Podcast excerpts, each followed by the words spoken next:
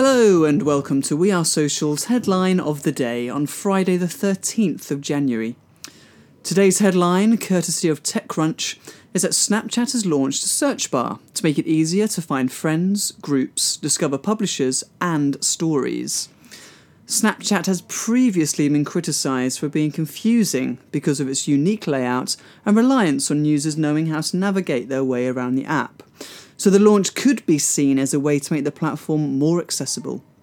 Check back on Monday for more updates on Amazon Echo or your favourite podcast player, or simply follow us on Twitter at We Are Social.